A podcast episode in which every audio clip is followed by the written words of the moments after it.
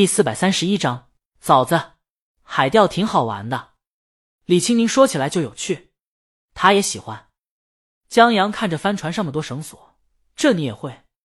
很简单啊。李青宁说：“前帆、主帆的生用电动绞盘就好了，然后缩帆之类玩一次就会。”江阳惊叹不已。李青宁接受着江阳的崇拜，他就喜欢江阳这没见过世面的样子。他说着。从包里拿出一个药盒，从里面拿出一片药，又从船舱取了一瓶水，让他吃了。吃什么？晕船药。江阳摇头，不要。在终于摆脱了药片当饭吃以后，江阳就排斥吃药，能不吃药就不吃药。那就这个。李青宁丢给江阳一瓶可乐，可以缓解一下。早说啊！江阳高兴起来，有这办法，谁还稀罕药啊？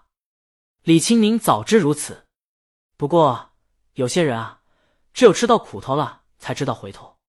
李父和李母到了，霞姐和朱莉提着东西上了船，把东西准备妥当以后，船出了码头，阳光正好，然后江阳就晕了。这时候江阳算是知道李青宁为什么让他喝可乐了，胃里本来翻江倒海呢，忽然打一嗝，一口浊气出来，缓解不少，但也就这么点作用了。不过。在晕晕乎乎和摇摇晃晃之下，江阳倒忽然想起不少东西。李母本来在说李青宁有药不让他吃，也不知道心疼。谁知旁边江阳忽的坐起来，拿过稿纸和笔，趴在桌子上，在手的颤颤巍巍之下写起。小号手，你怎么了？这一段写海上钢琴师讲述者及小号手麦克斯回想起他上船后遇见了暴风雨，被颠得天旋地转，吐得稀里哗啦。就在这时，他遇见了一九零零。一九零零穿着优雅的深色衣服，平静的走着，招呼他过去。他们把钢琴挂钩打开，在狂风暴雨下，船猛烈摇摆着中，钢琴随浪飘来荡去时，一九零零在弹钢琴，用键盘，用音符，随心所欲的去驾驭那架钢琴，同海洋一起舞蹈。剧本干巴巴的，即便江阳是用文笔描写画面，但依旧没有那么的生动。但李青宁读着这一段，又听着他心里钢琴的声音，眼前不由自主的浮现出这不关乎爱情，但绝对浪漫、如梦如幻的画面。换元 App，对于弹钢琴的人而言，这段或许有些荒谬，但这种又帅又潇洒的弹钢琴场景，他们绝对是喜欢的。就好像喜欢赛车和飙车的人，一定很喜欢排水渠过弯的桥段。不错，李青宁点头，他左右看了看，咱是不是也在船上放一架钢琴？他们都待在飞桥下。这艘船的飞桥区挺大，既有船长驾驶区，后面又有卡座，可以在高处吹海风。李父有病。李青宁在船上练琴，我指不定有动力。李母觉得那可以试试。李父也行。李青宁不屑理他们，让江阳躺在他腿上，让他稍微舒服点。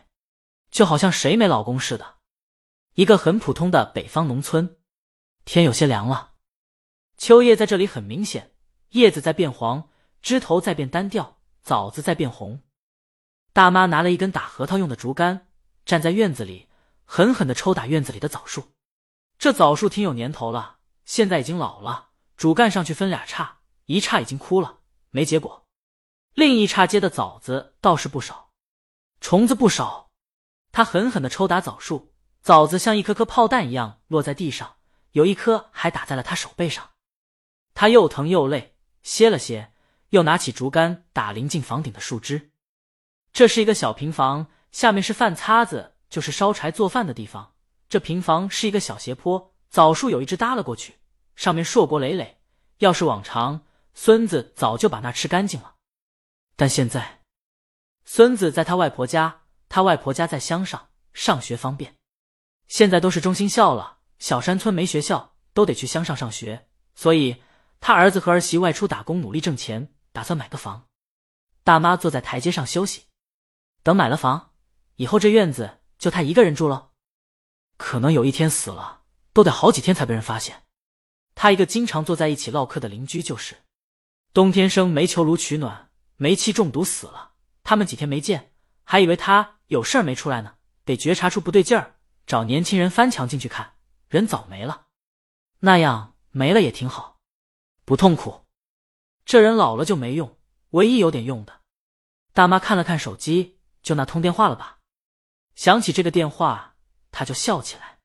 有一段时间，她经常接到一个电话，一问就是打错了，然后还打，还打错了。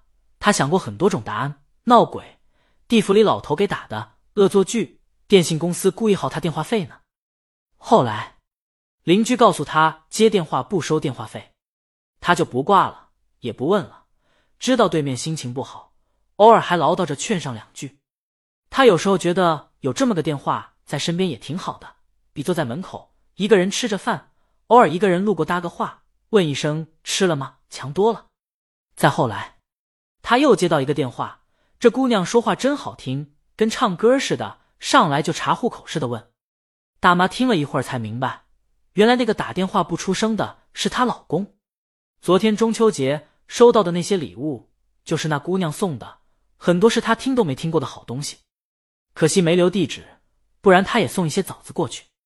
大妈去捡枣子，就在这时，她听见外面传来摩托的声音，这声音她很熟悉。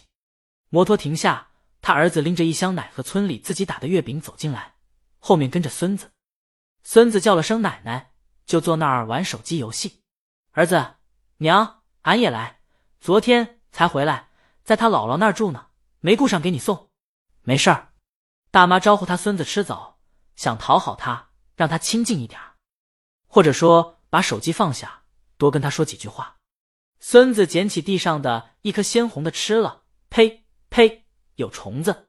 儿子没理他，仰头看着枣树。